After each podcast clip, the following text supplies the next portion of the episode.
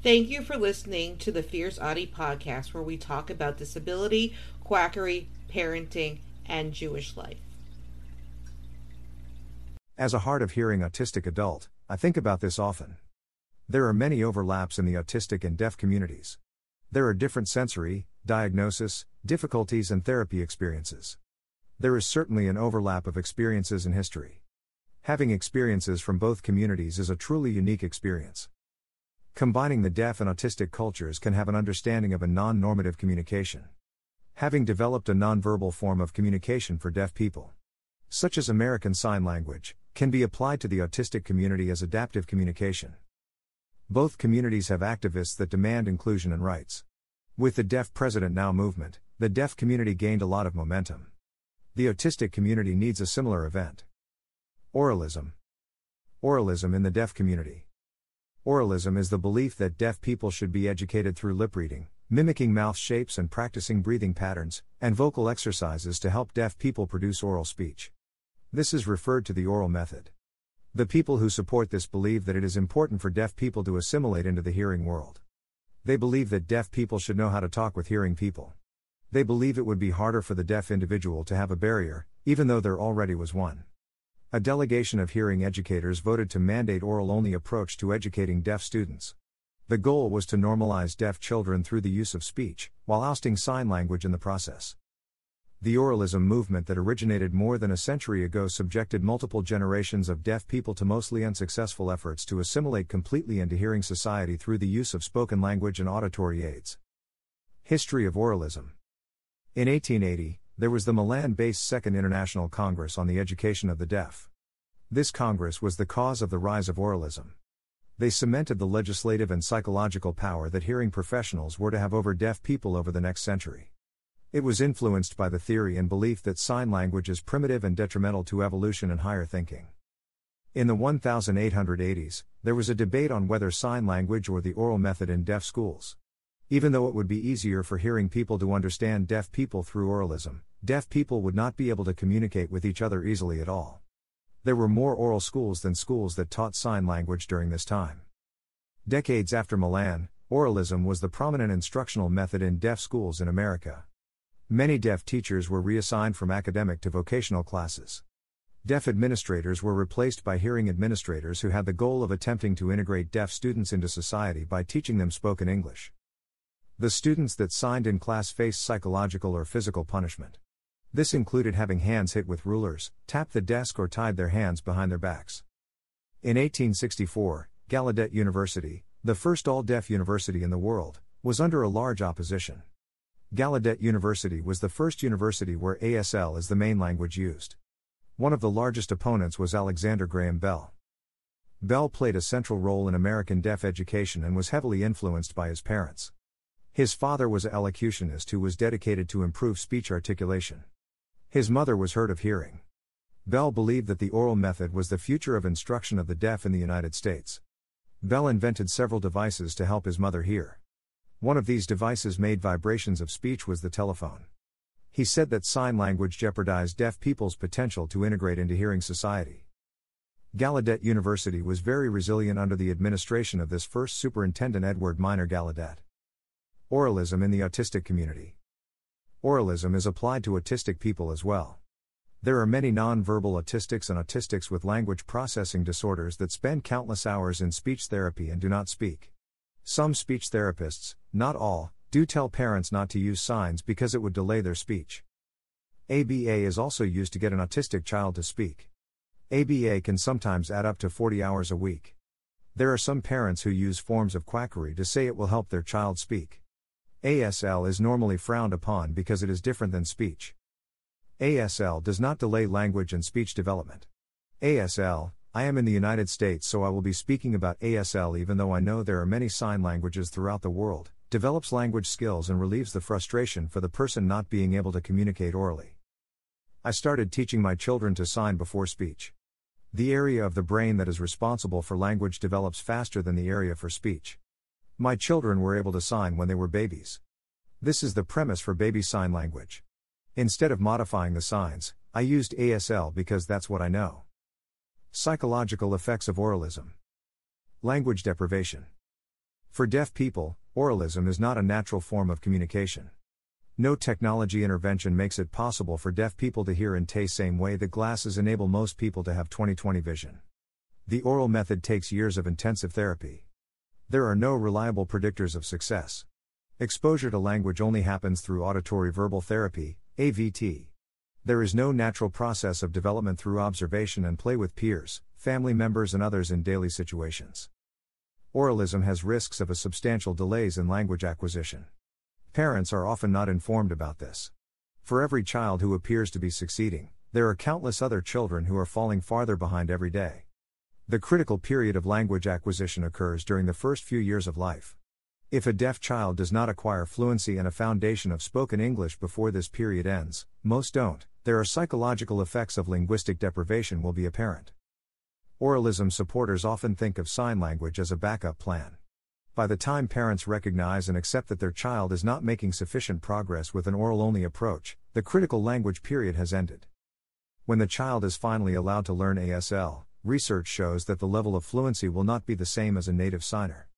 Deaf children who begin learning ASL from birth or during the first few years of life show greater fluency in reading and writing English than children only trained orally. The harm from oralism can be painful. Some critics label oralism as abuse. Social development. Oral deaf children who are delayed in language development also face delays in social skill development. Jean Piaget, the noted developmental psychologist, stressed the importance of language in enabling children to navigate and function more effectively within social groups. Insufficient language exposure results in missed opportunities for social learning through observation and overhearing conversations at both home and in the community. A large percentage of deaf children don't acquire sufficient social skills because they do not have access to learning in their families. A shared experience among many oral deaf people is the dinner table syndrome, which is being left out of hearing family members' conversations during meals.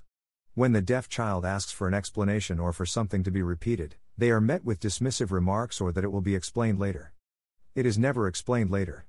This instills feelings of rejection, frustration, and causes the deaf family member to leave the table early and retreat to another area in the house. They often avoid family members due to this. Other psychological effects Oralism's impact on psychological wellness is vast. The ongoing pressure to learn to speak and lip read perfectly, the constant failure to do so, and the humiliation and frustration severely affects the child's self esteem. The parent child relationship suffers when the child feels like a disappointment. Some relationships suffer when the child wants to sign instead of speak, but the parents discourage or forbid it.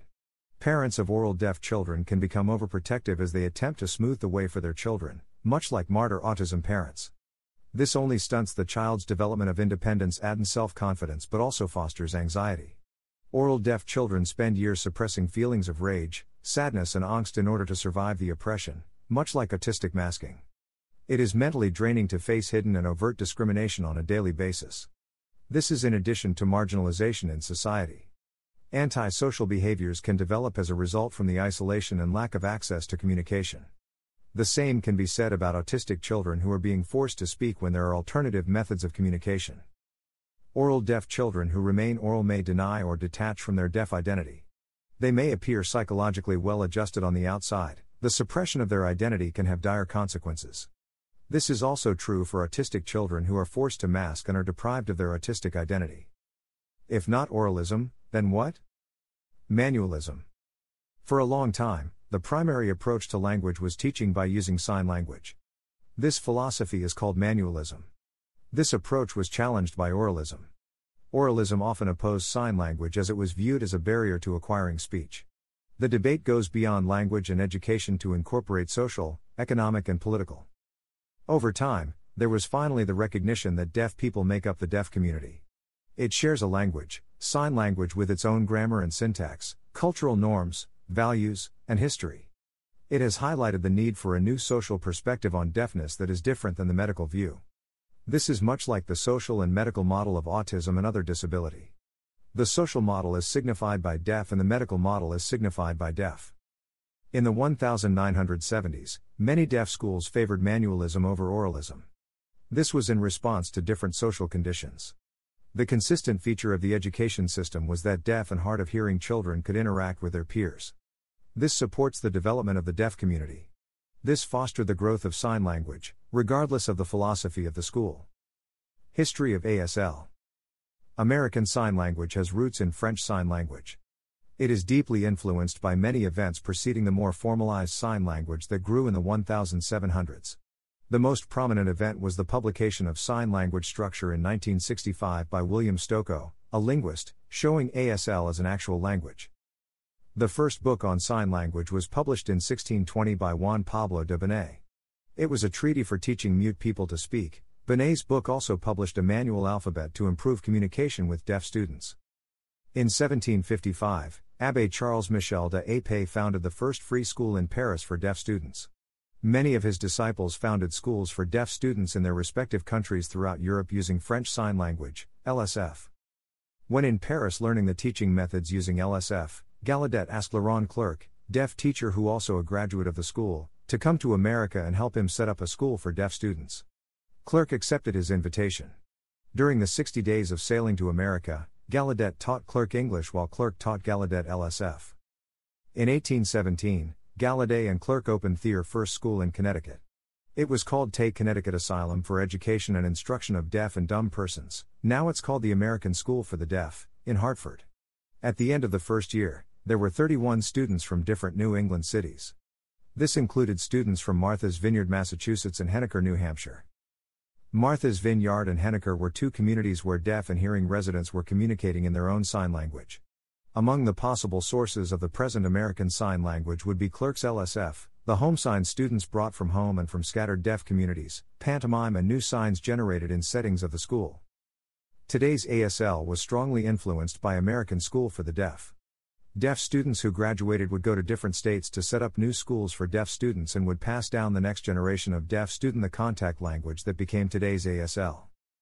The ASL used today is a result of 195 years of deaf families and students passing down from one generation to the next language that has become one of the most used languages in the United States. Total Communication Total Communication, TC, is the philosophy of educating children who are deaf or hard of hearing that incorporates all means of communication, formal signs, natural gestures, finger spelling, body language, listening, lip reading, and speech. Children who are in TC programs typically wear hearing aids. The goal of total communication is to optimize language development, whichever is the most effective for the child. Total communication is truly philosophy, not a methodology. The implementation of TC with one child may look different than another. The core of TC encourages to use whatever communication tools are most effective for the individual child. It really depends on the child's needs. The intent of total communication was to provide each child with the communication tools needed for that child to develop language competence. This should continue to be the goal of every teacher of every child. If TC was used for autistic children. If this philosophy was used with autistic children, the autistic child will be more well adjusted. The child would be able to express what they need to say. They would not be frustrated. There would be less meltdowns. Their autonomy would be respected and there would be less mental health issues as a result. This would eliminate the need for ABA. More teachers and parents need to take this approach. Too much emphasis is put on speech with autistic children. The sensation of the vocal cords vibrating could be overwhelming, can cause sensory overload. The sound of speech can also be overwhelming and cause sensory overload. Allowing the autistic child to find the method of communication that they are comfortable with would allow the autistic child mental wellness. Sources.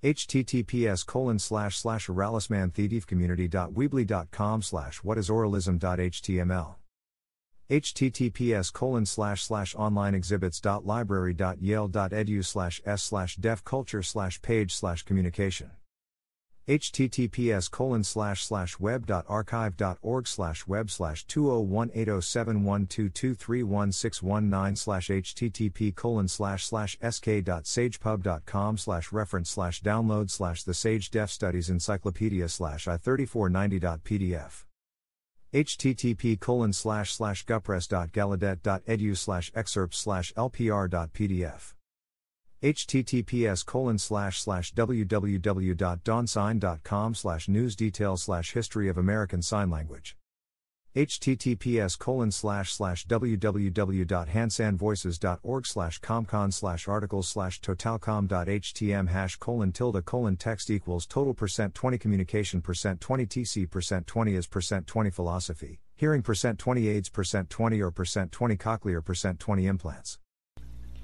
Don't forget to subscribe or follow on Spotify, Apple Podcasts, Facebook, Twitter, YouTube, and Instagram. Keep on speaking your truth and never let your flame burn out. Thank you for listening.